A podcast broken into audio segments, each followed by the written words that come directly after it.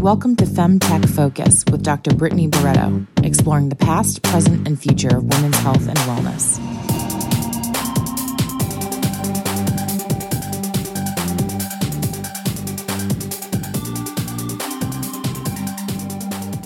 Welcome to the FemTech Focus podcast, where we have meaningful and provocative conversations with FemTech experts.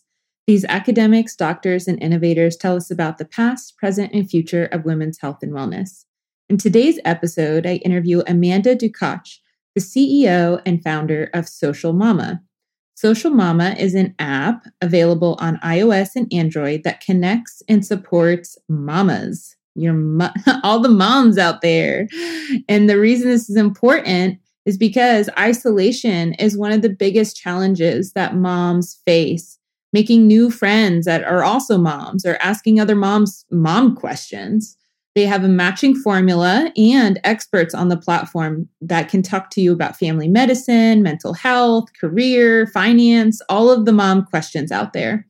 This is actually a homegrown Houston startup that I have seen Amanda do her first pitch. We talk about that experience um, where she she stumbled a little bit, and it's been really really awesome to see her grow into this amazing pitcher, this amazing CEO and founder.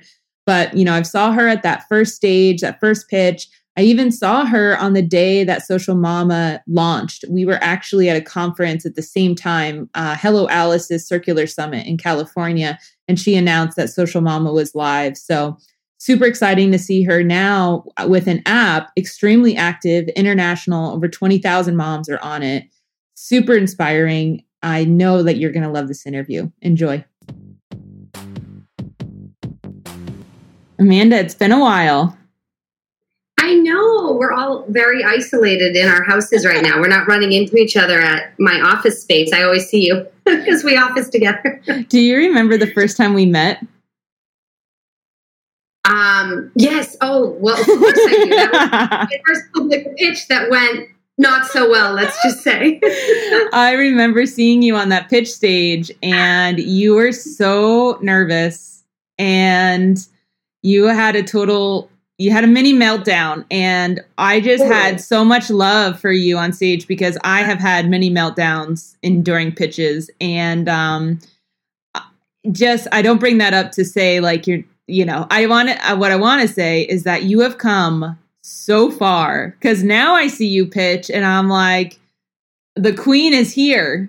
Sit down and listen. The queen is here. And so i feel so honored to have seen that journey Oh, you're so sweet. Yeah, I, I, have to say, you know, Houston's been a beautiful home for us because um, I think people really have seen our journey. And, you know, as you walk down the journey, you you always feel like an imposter because you just mm-hmm. go to a mm-hmm. bigger table with, mm-hmm. you know, more quote unquote important people. Um, but yeah, that that pitch, I I talk about that pitch more than I think anything else that's happened to me since starting the company because it was it was humbling mm-hmm. because the one thing that I really excel at and isn't difficult for me normally is public mm-hmm. speaking and mm-hmm. I fell on my face completely yeah. like I really did and it was it was very humbling and it also went to show you that um, pitching is very different from getting up on stage and doing a presentation mm-hmm. or doing a mm-hmm. panel it's a very different experience and that was my first time f- failing at it for sure. yeah. Well, there was nowhere to go but up from there. And I have done that myself where I was pitching and I just drew a blank. I drew a blank and I kind of joke about it now because essentially what I did was like, you know, that little dance with the top hat and the cane and you just kind of kick your way mm-hmm. off the stage. Like that's essentially what I did. I was like, see you later. I'm I don't know what I'm doing. Better luck next time. So gosh. You've grown so much. Yeah, well, it, it's so much better with practice, but you you do definitely learn that kind of like blanking is just part of pitching. Yeah. It just is, and you got to run through it instead of letting it, you know, make you almost publicly cry. mm-hmm. It's it's like an initiation. You ha- you're not a real founder until you blanked yeah. on stage. you know, it was funny too because when I got off the stage, that's like what you all were saying. You were like, no, no, no, like now you know that you've made it because of the fact that you just blanked on stage on a pitch. well, our listeners are so funny. excited today to hear about you, your background in social mama. So, why don't you tell us about yourself and your background and how you got into femtech? So, yeah, um, we're so excited to talk about this. So, my background um, is not in technology, so it makes no sense that I am here. Although I know that I've now found my calling and that I'm in the mm-hmm. right place. So my background is actually in sales and marketing for luxury hotels. Um, and I like went to culinary school, did the whole hospitality. I practically have a PhD in hospitality. If that was a thing, I would have had it by now. Um, but I'm married to a technologist, and we got into this project in a very organic way. And we got a phone call from my best friend who was hysterically crying in an emergency room next to her child, just received a new medical diagnosis. And we watched her really spiral out of control over the next couple of weeks. And my husband, who you know, looks with a tech angle into all problems of life, which isn't what my brain set used to be. It certainly is now. Um, it has changed. He basically was like, you know, if we could matchmake her with another mom who she was compatible with for friendship and had a child with a similar medical diagnosis, think about how that could change her life. Um, and then we really started researching what was out there, and we quickly learned that the solutions, there were very few. There still is very few, um, more than there was two years ago, but the solutions that are out there often resulted in mom shaming and judgment and a lot of um, things that were really not helping the person that came for the solution. So we decided to try to architecture basically a framework into our product that would avoid um, judgment and mom shaming, which sounds easy, but um, as a, you know, as a you yourself as a former CEO of creating, you know, chemical attraction and other things, it's not very easy to just create a technology that's going to um, create meaningful relationships. It's it's very difficult actually. So yeah, so that's pretty much it. So social mama. Yeah, so tell us about social mama. Um, when did that happen with your friend? So that happened almost four years ago, four years. Um, and for about two years. So my husband had his leg reconstructed. I um, had a very difficult pregnancy. Ended up getting pregnant pregnant after we thought of the idea. Hmm. So it's really been about two years that we've been hardcore on the product. It was January 2019 that we really went into this. And um, 10, 11 months ago, we launched the MVP into the market. And we've had almost 20,000 users in the last couple of months, which is oh exciting. Oh my gosh. So. Yes. Well, tell us what those 20,000 mamas are doing on the platform. What, what is Social Mama? So, um, Social Mama is a matchmaking app for friendship and support. So there's really three main functions that the mom can do today. Um, the first is that when they go through the sign in process, we ask a lot of unique identifiers, everything from autism to divorce, if they're an introvert, where they live, and then the app tells them um, basically recommendations of moms to be friends with. There's also um, a way for the moms to chat globally online and get to know each other as a community to talk about all things motherhood. And then we have experts that also live on the app as a part of our um, community. So pediatricians, OBGYNs, you name it, are also there for one on one connections with the moms and then to be a part of the global community. Wow, that's incredible. And so, you know, how does the mom know that this is for her? Is, you know, you gave the example of your friend, like baby diagnosed, terrible disorder. Like, is it only for moms in distress when their babies are sick or like who else what other mamas would want to be on social mama? Yeah so it really is a great space for anyone who identifies as a mom or is thinking about being a mom. So we're, we're a great resource if you're thinking about um, going down you know the, the pregnancy route, if you're going through IVF, if you're pregnant with your first bundle of joy, all the way through to college application um, kind of stage, you'll find a lot of resources and connections on the app. And, and that's really how the app is designed, is that you tell us what you're looking for, and then we provide you with suggestions of who to add into your community, mm-hmm. both in person and online. Um, so it's really for everybody. But we like to say it's in particular um, women find us when they're going through a major life change, which mm. can be something like IVF or getting pregnant for the first time or going through a divorce or a new medical mm. diagnosis like um, Down syndrome. So we find moms coming to us during a big change, but these don't all need to be moms that are having unique needs, things like divorce and autism. It also can be things like a new move across the country or that your best friend no longer lives in your city and you're looking for new mom friends. I mean, there's really a plethora of reasons of why moms find us. And you know, I can imagine what problem you're solving, but in your own in your own words, what problem is social mama solving? A, a thousand percent loneliness and confusion. Um, no matter what we do, no matter how we pivot, no matter how we change, moms find us because they need more mom friends so that they feel less lonely and more fulfilled. That's really the reality. And then once they get on the app, they start really getting fulfillment around how to like master mothering. And I hate saying master mothering because that makes it seem like that like this is a, a mothering education. It's not because what we pride ourselves on being is a totally authentic, zero judgment, zero mom shaming platform. Um, but what's what's really surprising is is the stats around motherhood, right? So 64% of moms feel friendless after having their first baby. So really the majority of moms are walking around feeling like they don't have friends. And the reason why that happens is that when you start the motherhood journey, you need new friendships. I'm not mm. saying throw your old friends out the door. We do not recommend that. That's not what we're here to solve. But you do need you do need friends that are going on a similar journey, no different than how you and I became friends. Like we were both founders, mm-hmm. and when you mm-hmm. walk down the founder journey, you all of a sudden need friends that are also founders. Um, mm-hmm. Um, so that's what we do a really good job of is just connecting you with the female in that moment in time that you need to fulfill something in your life. And it changes all the time, too. Yeah. And what are the consequences of being a lonely mom besides like no one should be alone, right? But are there other consequences of this that manifest in motherhood or, you know, the health of the the mom or health of the partner or the baby? Yeah.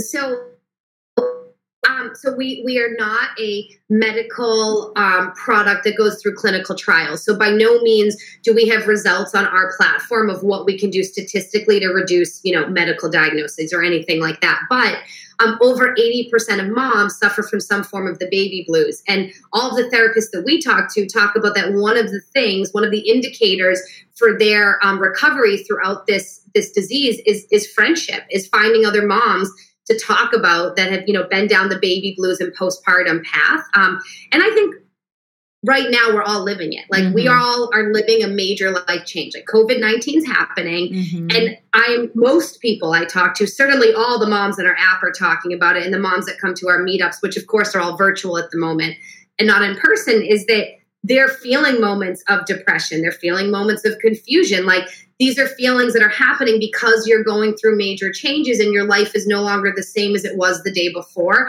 And really, motherhood's no different. Like, motherhood is a journey of gaining and losing all at the same time. And I think when 80% of moms suffer from the baby blues, which is a literal chemical, right? It's a chemical reaction. I think we have scientific proof that products like this really can help change things around like mental health and stress and things like that, anxiety when you say uh, baby blues, are, is that directly referring to postpartum, or is that separate from postpartum depression?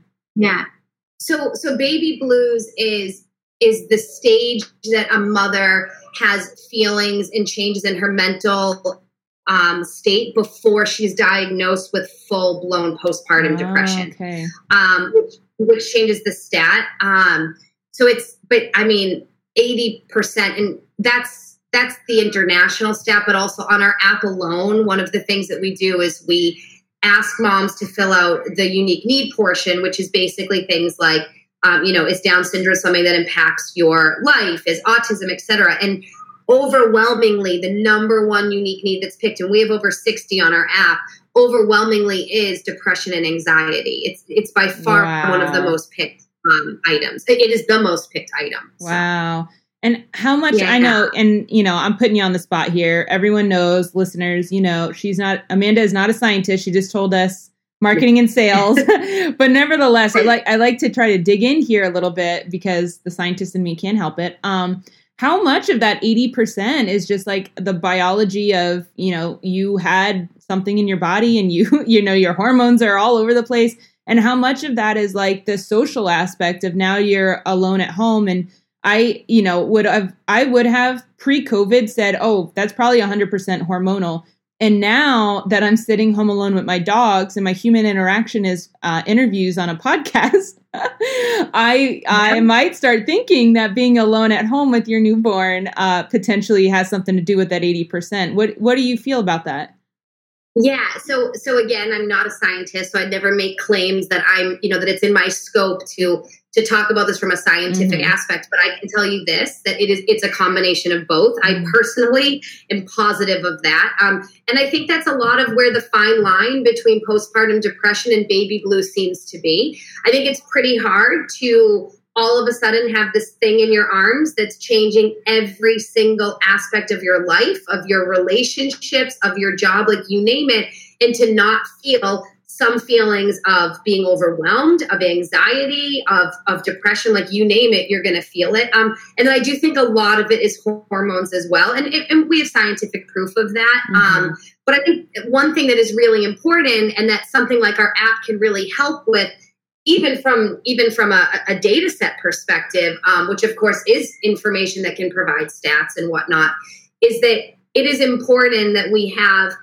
communities where these women are supported and around women and then experts in particular in our app which is part of the reason why we added the experts is to have the full 360 degree safe mom shaming supportive network is we needed licensed people as well that were in the community with moms but it's really important that we know the differences between when is this the baby blues and when is this postpartum depression mm. and then when is it postpartum depression that's going to lead to suicide or harming of the family like that's a whole nother level of yeah. need special expert that that mom needs to be connected with and i'm lucky that i have this community where we can see some of those signs and we can offer them you know a, a resource to go find out you know what stage really are they in and like is it their hormones or is it just that the baby's not latching to their breast and they're going to feel a lot better tomorrow when they get just one meeting with a lactation expert. Yeah. Um, so we help on the lactation expert side. And then when we notice that there's dangerous signs, which does happen sometimes in our community,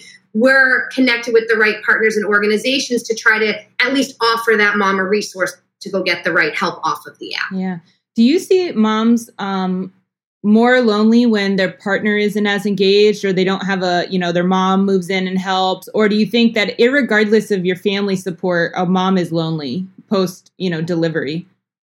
Yeah well i mean everybody's really different. Um, i had after i had my baby like for me personally because that's something easy to speak on I, I i don't believe i even had the baby blues. Honestly i didn't. I definitely had feelings of being overwhelmed and feelings of confusion but because i was building social mama and because I had a very supportive partner, and also because my brother is an ER physician, I had these three built-in support mm. systems that were around me, and you know, cuddling me day in and day night. That I didn't have to walk down that path. Um, and I really hope that that our app is an example of a resource that will help these women that that weren't fortunate enough to have like my setup when I had my son, but COVID 19 is proof that that this is what that that is what happens right so like mm-hmm. we've seen abuse go up during covid-19 by isolating women and, and men too I, I know there's yes, definitely men yes, that get abused yes. we've seen other statistics go up um, and our community is reflecting it so i think we have plenty of proof you know proof is in the pudding and we know that when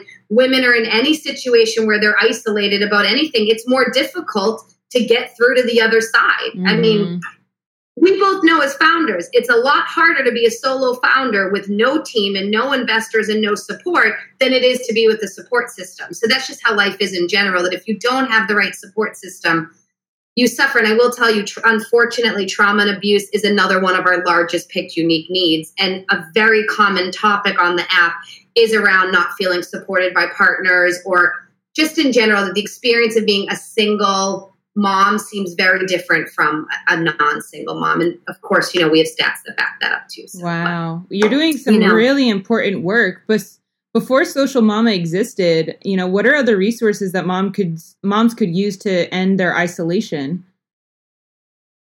Yeah so um it's not always the, the best solution um, but honestly facebook groups are, are great. Um, you know it's online connection it's underneath the general topic. So I don't believe that it's at all a substitute for a product like mine or a substitute for your doctor. It's great to how to crowdsource moms for information, but there's, you know, some bad that comes with that. Like there was a unfortunately, there was a child actually um, a couple of months ago, right before COVID, that passed away um, because they had the flu and they were recommended Tamiflu by their physician, but then the mom came home and crowdsourced Tamiflu basically to other moms at a Facebook group. And unfortunately, um, the child passed away because she took the advice of some naturalistic moms. Mm. And then later they proved that it was a guy that was running the Facebook group. Anyways, oh I love God. Facebook. This is not a knock on Facebook by any means. no. It's that we all have to be aware of who's giving us the advice and yes. when we should take it. And again, it's the reason why we put experts onto our app.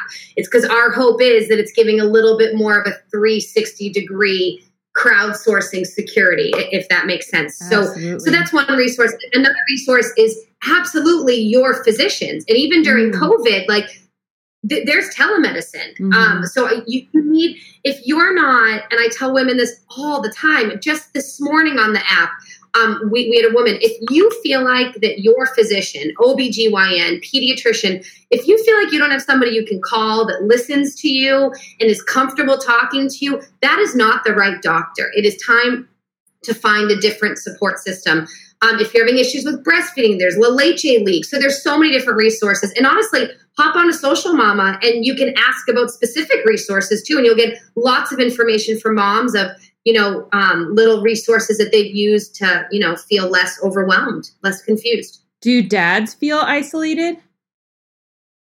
Of course. I mean, I don't think, I mean, again, like when we first started we there was a lot of conversations with with not only you know potential users but also with with lawyers around should men be on our app and there's a lot of reasons why we decided not to have them on our app i hope one day in the future that we'll have a version for dads um, but but when we started the app i can only talk about our initial our mm-hmm. initial data set right so the first thousand people um, that we kind of went out to to see if this product should even exist in the world. Only 11% came back as males that were interested in a product like this. So I think it's a mm-hmm. really important um, stat. But but also the majority of single parents or the majority of parents that are the main caretaker are women. I mean, mm-hmm. like overwhelmingly, they're still women. So it's just a statistical thing.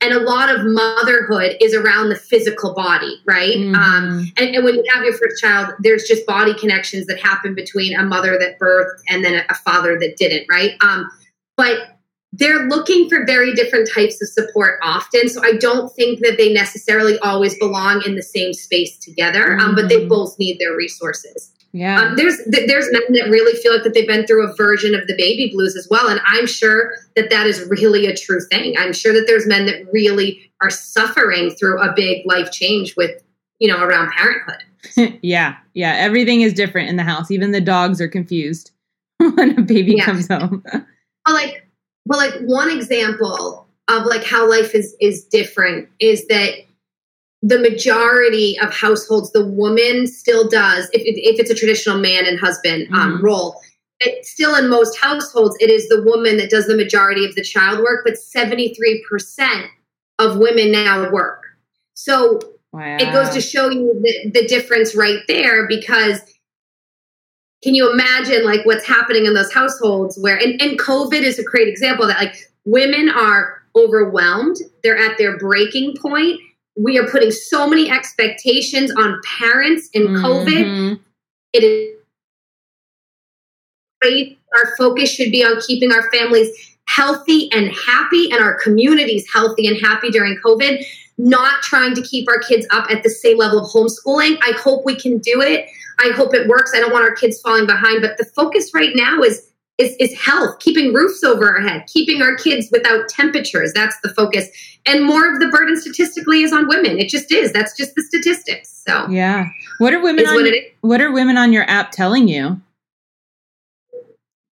I mean, that would not be a 30 minute conversation. Um, but so, so particular in, in regard to COVID or, or just in general? Oh, that's a, that's a good point. I would love to know, like, if there's been an uptake in downloads during COVID, but also just in general, like, have women loved your app? You know, has there been success? You know? Yeah. Yeah, I mean, w- women definitely are are loving the app. We are excited about being able to start scaling. We've really spent the last year refining the MVP and understanding what should be in the market and really trying to understand the pulse of our consumer. We do a ridiculous amount of customer feedback so that we know that when we get ready to spend, you know, all those dollar bills on you know marketing and new employees that it's the right people the you know product mm-hmm. market fit. You, you have to keep refining. Um, so we, we've definitely seen a lot of growth. Um, covid was very strange for us because um, the first month of covid we had a huge dip down. Um, mm. And it was because mom's behaviors were so different. They weren't finding us the same way, they weren't using us the same way. We were very focused as a team of rolling out this expert program to assist moms through COVID, that our own direction really changed. Um, but n- now it's all recovering. Now, in a lot of ways, we're doing better than we were pre COVID. So it really just depends on what stat you're talking about. But it just goes to show you that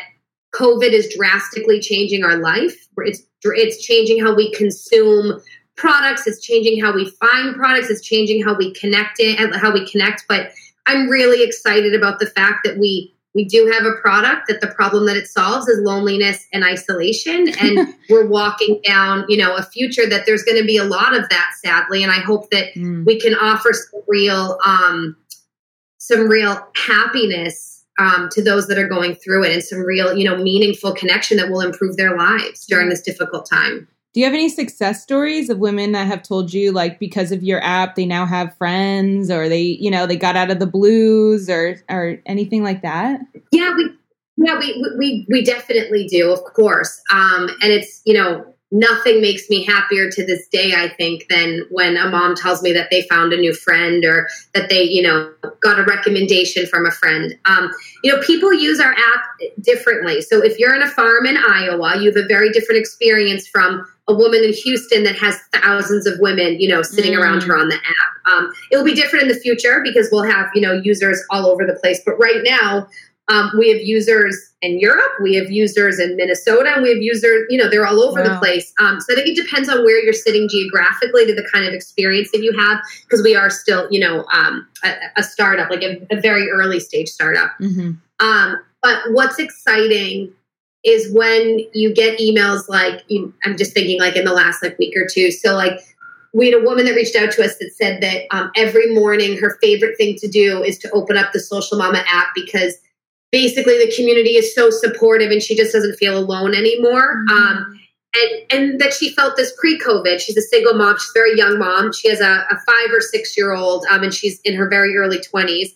So I can imagine that this woman's life, that most of her friends probably don't have children that are five years old in, in their mm-hmm. early twenties. Um, and she's an incredibly successful woman, which is even more interesting because there's probably less women because typically statistically women have babies later the higher that their socioeconomic status is right? So she's definitely in a low world but like I, I, will never forget the first the first customer email that we got when we i mean we were new. This this was pre the mvp launching and we were just doing very small beta groups in the houston market and a woman had come to our meetup um, and she had found us on google. And she came to our meetup because she was new in town, which is how a lot of people find us are, you know, they're, they're new in town.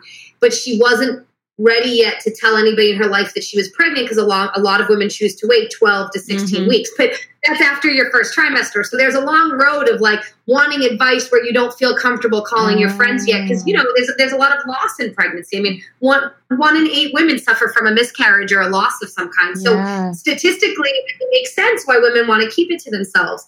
Um, but but sadly, um, a couple of weeks later, we got an email from her, and she was in the hospital bed, and her child had had a diagnosis of her fetus, right, had had a diagnosis of of hydrops, which is does not have a great rate of survival. Um, but she was really alone, and she needed another mom that had mm. a child that had been through this and who had survived because she just needed hope most importantly. Mm-hmm. And then mm-hmm. secondly, she wanted real tangible information, like what doctor did you use?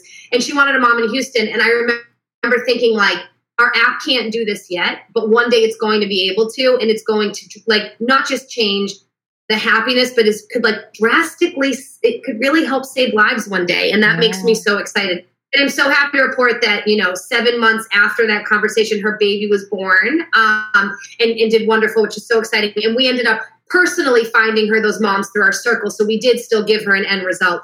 But um, but those are the kind of emails that, you know, just make you, you know, it's worth the 15 hour work days and not seeing your own child as much as you want when you get emails like that. Yeah, so. definitely. And you said something earlier that actually kind of shifted my paradigm of you know who you're targeting you said there's a mom on there with a five year old i don't know why i thought that your app was mostly for women that were pregnant or just had a baby but you, maybe that's not true. It's for moms of kids with every, any age? Yeah no a, a thousand percent. Um, so our our average age of our user like the greater majority is between the ages of, of 25 and 40 actually. So that's the majority but we have a lot of you know we have a lot of 16 year olds that are pregnant for the first time that find us or 18 year olds that are trying to decide if they should go down you know adoption abortion or, or have the baby and keep it themselves so there's there's a, a, definitely a plethora but um but actually a lot like the average age um, child on our app is actually from from um, pregnancy or, or, adoption or IVF stage all the way through like seven years old. So it's really quite a large range. And we have a significant amount of users that have teenagers and and honestly even a small percent of our users are, are grandmothers and they're there to talk about yes. they they want to give advice to younger moms and they want advice from other grandmothers like they want to know like if your daughter-in-law doesn't like how you're raising you know these kids like do you keep babysitting i mean they're really interesting topics the the conversations that the grandmothers have on our oh app. my god your next version so. is going to be social gma that'd be hilarious. So, th- you know what else is so interesting that I didn't realize about motherhood, and I wish if I knew the stats off the top of my head, and I don't, is how many mothers have like a huge range of children and and it happens for all different reasons but i didn't realize how many women have like a newborn and an 18 year old or have stepkids that are you know teenagers mm. and then they're mm. having you know a baby for the first time themselves or women who already have four kids and have had their tubes tied and then want to go down the ivf path and get their i mean there's so many different examples of moms who are like experts at being moms quote unquote but yeah. then are going through the the beginning of motherhood stage again so then when they come on the app they're looking for advice, then they're giving advice at the same time. It's the most interesting um, thing to witness. Wow. Really interesting. And you said another thing that really interested me. You said you have uh, p- moms in Europe that are on your platform. So do you see cultural differences in different continents about yeah. women's support and motherhood? We've had, we've had women all over the world. We've had downloads from Ghana, like you name it, and we've had downloads. Um, so what's so we we no longer allow downloads from certain areas of the world because we we have great security. We, we truthfully mm-hmm. do. Um, and our cto does a beautiful job of keeping our moms secure. But one of the things that really helps with security is truthfully keeping men off the app Um, because um, our data shows that most of and, and like when i say people most of the people that join the app that we don't want they're really there to try to find a wife i mean that's typically why they're trying to get on and, and we know that from research but one of the things that has um, helped us as we build on additional security features like facial recognition et cetera is by kind of um, honing in where the downloads are allowed so it's still mm. allowed in mm. europe um, but we've we've stopped downloads from africa and some other areas just while we kind of roll out some new security features but it's it's been really shocking to realize how much the needs are just the same from country to country. The specifics change, right? So, like the formula brands, so they're recommending different things. They can't always have the same conversations around, you know, colloquial terms, but in general, it's the same stuff. It's wow. it's I'm nervous. It's should I have a natural birth? It's I'm having trouble breastfeeding. It's my kids moving away to college and I'm depressed. It's it's really all the same type of conversations. Um, where it seems to differ a lot is socioeconomic impact. So, like mm. women who um, maybe don't know where their next meal is coming from, the conversations that a woman in India or a woman in America is having are very similar to the women that definitely know where their next meal is coming from. So mm. that seems to be a big impact of relationship building is just because they're just dealing with such different issues yeah, at that point. Yeah. So it's less of a cultural differences and in terms of different countries, but it's more of like they're stacking up based on socioeconomic status. Those are the conversations right. that are more or, similar. It, right. Or like, or medical diagnosis. So it really comes down to mm. those unique needs. That's more what the mothers are bonding over. And it's not as much about the culture. But that's what's been so amazing about this app and how we've managed to basically have zero judgment and mom shaming, which has been so difficult to create from an architecture standpoint. And the reason why it's working is that we don't have like a, a, Tinder model. There's no swiping on our app. Like, like I don't see your mm. face pretty, and I'm like, I'm gonna thumbs up her, and she's gonna thumbs up me back, and now we're gonna be friends. you, just, you just start using your biases at that point. Like yeah. we all have them, and you mm-hmm. look at mm-hmm. women that you think are like you. But what you really start to realize is that when it's a matching algorithm, or when you're filtering yourself, like when you're just picking something like autism, you find women that you wouldn't reach out to, and then when you start talking to them, you're like my God, like she's my new my new BFF. But I wouldn't think to talk to a woman that looks different than me, that lives in a different country, that has a completely different job. Um, yeah. So it's amazing, like these relationships that are building that women will tell us, like, I didn't think she'd be my friend. And I'm learning a lot about myself throughout the process. So that's been really exciting. You're breaking down social barriers and saving lives and empowering moms. I am all about it. I love it make it sound way cooler than it no, no. Yeah, it's um it is it is the best gift that I've ever been given. It's also the most difficult thing I've ever done in, in my life mm. too. Um and it's a constant uphill battle and you know the emotional journey of an entrepreneur is up and down and up and down and that's tough but it is to produce something like we can have an awful day and all it takes is one mom that's like oh my God, I just had coffee with this woman who I never thought I'd be friends with, and I'm going to be friends with her for life is like, it's incredible. Oh it's amazing. my gosh. Yes, those are the moments. Well, Amanda, this has been awesome. And I want to ask you two last questions we love to ask our guests. Um, we have a lot of aspiring entrepreneurs that want to do something in femtech, but they don't know where to start. Um, so, what is an area in women's health and wellness that you think really needs innovating? Um, so, actually, um, ironically, one of the spaces that I really think can use innovating is baby tech, which is literally what I'm in. They've named it now at this point. Um, I know that in that there's been an additional like 500 million that's come into it recently. Um, they say that it's over 46 billion, so the money's there. Um, women are responsible for all the household purchases. So I think anything that's in family tech is a great place to get. Plus, we have learned um, by stats and not by stats that when you empower a woman versus a man, like in particular a mom versus a husband, that the money goes back into the family mm. and that the trajectory of the family increases, you know, by by multiples. So I think that it's an amazing space to get into because it's incredibly rewarding when you help a mom you you're, you're helping a whole family. You're helping a community. You're helping yeah. aging parents. It's incredible. I think that's one space. And then i think the other space that's really important right now is internet security. And and i see it every day. Like i see women on our app that are sharing phone numbers mm. on public spaces. And so like we need people that are making sure that we are helping the community understand how to be secure online. The internet's going nowhere. Covid's more proof of that. We're going to have more online meetings, behavior is going to change. Mm-hmm. And we really need to work on protecting not only like the physical aspects of society, but the financial aspects, the data aspects, like all that has value. And there's bad people in the world that want to take it. And I think that when women spend their time coding and creating products that keep families safe, I mean, it's pretty, pretty rock star right there. Definitely. Actually, I want to poke on something here, a little bit of a, yeah. of a, of a debate, get your input on it. So there has been times that people have come to me and they said, "Oh, I found a femtech company. They, and I'm going to use some silly example, some something that's not real, yeah. right? But like it's a it's an app that helps you clean the dishes faster."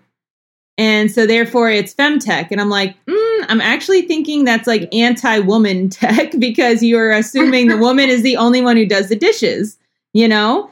And so, where's the line in mom tech, if we will, right? Where it's, you know, there are certain biological requirements of a mother, right? That it is like, it's not about equality, it's literally biology. The woman has to be the breastfeeder, right? So, like, there's certain things that I know it is the woman's job. But do you see products coming out and how do you feel about calling them femtech when it's you know, we have this social paradigm of what women are responsible for, but technically that's a cultural construct. The man is absolutely capable of doing that. I, I just want to get your input on it because I'm I'm really bullish on it. I'm like, that is not femtech, that is anti-woman. That is, you know. Yeah. No, no, and you're like and you're very good at being like that. I, I love how you always tell it how it is. And you're, you're a very good social justice warrior. Um, I definitely learned that from our relationship. But so when I started out in tech, one of the first things I did is I went to Grace Hopper, right? Mm-hmm. Um, and Grace Hopper was a, a very famous technologist, engineer. Um, and there's this, it's now the largest female tech conference in the world. And I've been lucky enough to go to three out of the last four years. And it's very competitive to even get a seat um, if, if you're not a student. But what's been so amazing about Grace Hopper has been realizing that there is such few women in technology, that STEM in general is so not led by women. It is mm. so unequal. And in my opinion, I think femtech should be anything that a female is creating that in some way contributes to females moving up in society or, mm. or moving up in equality or whatever it is. Like, I'm going to be honest with you. Like, sex tech, I think it's amazing. I think it's empowering. A lot of it's done by females now. A lot of the, like, that's another space that's great to get into. And there's people that will will tell you that that shouldn't be considered femtech because they think that that isn't good for society. So I think it just comes down to the to the individual person. But personally, I'm with you, Brittany, that I agree that if you're creating a product that's being sold to females that happens to use tech, I don't know that that qualifies as femtech. Yes, I, I told you before this conversation that when we released the expert program, we started getting a lot more calls from people in particular from femtech.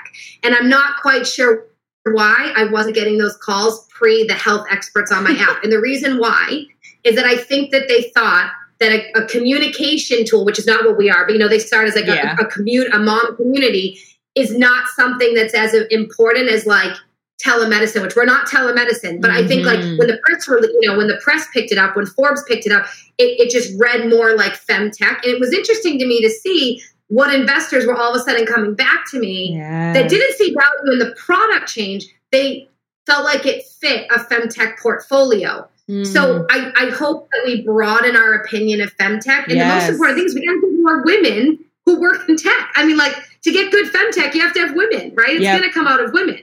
Most times, so, yeah, uh, yeah. I hope that's like one of my hopes is is that I, I very much feel like that we're were femtech. I mean, a thousand percent, I feel like that. Um, yeah, I mean, I invited you before I knew you had the healthcare people on the app. You know, I invited you because I was like, yeah. it's ending mother isolation. That sounds like a woman issue. You know, like exactly. You know, and there's like you know um, Juliana who does femtech. I've known her way before, and you said there's lots of people, and and none of it's intentional. I mean, I love those people that came to me, and I'm so happy that they saw articles and they want to work with us but it, it's just interesting. And actually, I had a very jarring conversation um, with a investor very recently who tried to explain to me that my product was not technology; it was a mom community.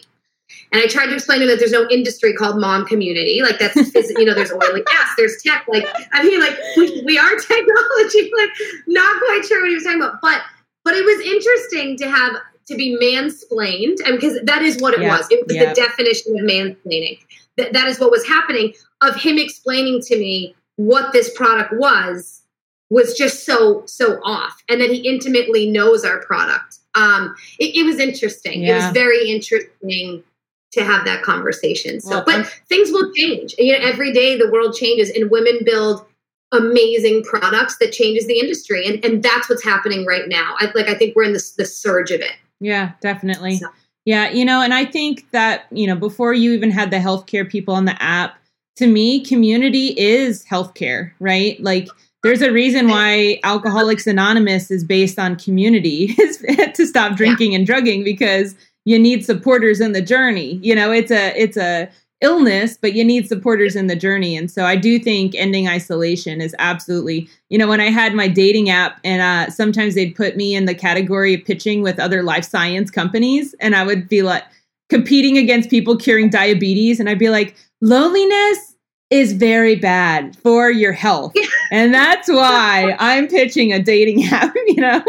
Yeah. it was kind of a joke, but also, you know. Yeah but but even now there's mm. in, and our country is is all in all like more progressive than than some other spaces in the universe are but like a lot of people still to this day like they don't believe that mental health is a mm. real physical condition and and it is and mm-hmm. things like like loneliness really contribute to the state of your mental health whether whether it's clinical depression or not yep. the reality is is those things impact it yep. and to think that that things that uh, that to think that things mentally don't affect your physical wellness is is so crazy. And it, it's 2020 yeah like we we as society should understand that that has real impact. Yep, yep. it's great. Amanda we could talk all day. I'm going to ask you one last question. Um, okay. what do you think femtech as an industry needs the most right now to be successful? Well, like let's be honest money. Like that's like one biggest things. Like we know that less than two to three percent of money goes to women, mm-hmm.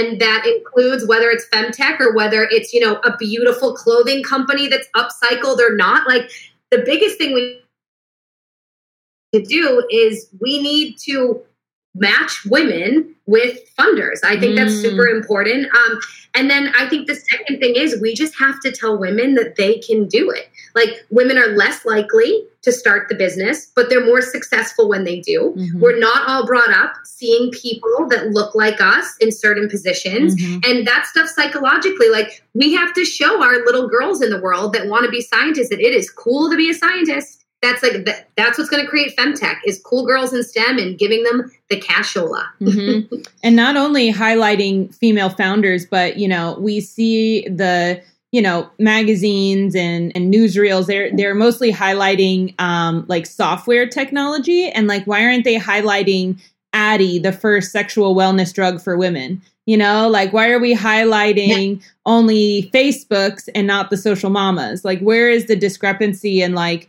why we're highlighting regardless of the gender of the founders right but like the product itself i don't it's it's honestly been difficult and it's one of my you know m- missions with femtech focus is how do we make femtech more forefront you know like talking about the new tech coming out or exits that are occurring or investments happening. Why are those not on the front page of crunchbase and stuff right? Yeah and and and i think part of it is is it is. It's so true. And it's like telling these these little girls that will then grow into big mm-hmm. girls. Mm-hmm. like excuse my colloquialism but when when they're adult women and when they're leading companies like go out and brag. Like women ask me like how did you get that article a lot of it comes organically comes naturally but some of the articles i'm in is because i picked up the phone and yes. i called a journalist and yes. i said we are doing this kick butt thing that's going to save the world yes. will you write about it but women don't do that but 24 year old guys in hoodies they do they yeah. think i mean we missed it they walk into rooms with just an idea and they command a stage better than than somebody that has 20,000 people in their community like yeah. i'm a victim to it myself um, I don't feel victimized. Yeah, yeah, I mean, yeah. I have no problem, like, you know, fighting through it and I'm learning to be stronger. But, like, that's what it's about, right? Is like yeah. women, get yeah. more confident in yourself. Like, if you're listening to this, if you're thinking about femtech, if you have any doubts, stop doubting yourself. Just jump in. If I did it, anybody could do it. And I'm not saying I'm super successful yet. Like, I have no unicorn. I'm not ready to IPO, but, like, I I barely know how to like turn on a computer and I run a tech company. like you can do it. You just have to find what you're good at and surround yourself with the right team and have the confidence and you'll do it. So Wow. Well, I want to end on that note. Man, that was awesome. Thank you, Amanda, so much for joining us today. Thank you, Brittany. This was so much fun. So, so much fun. Talk to you soon. Bye. Bye. Thank you for listening to my interview with Amanda Ducach, CEO and founder of Social Mama. If you need some support or friendship at every step of motherhood, download their app for free on iOS or Android. It's just Social Mama. Also, check out their website, socialmama.us. I hope you enjoyed this podcast as much as I am. I love doing these interviews, but I want to know what do you want to hear? So Support the podcast by subscribing, rating, reviewing, telling your friends about it, share it on social media, tag us. We will comment, we will reshare, and throw us a DM. Tell us what you want to hear about. Until next time, keep innovating in femtech because remember, improving women's health and wellness improves everyone's health and wellness.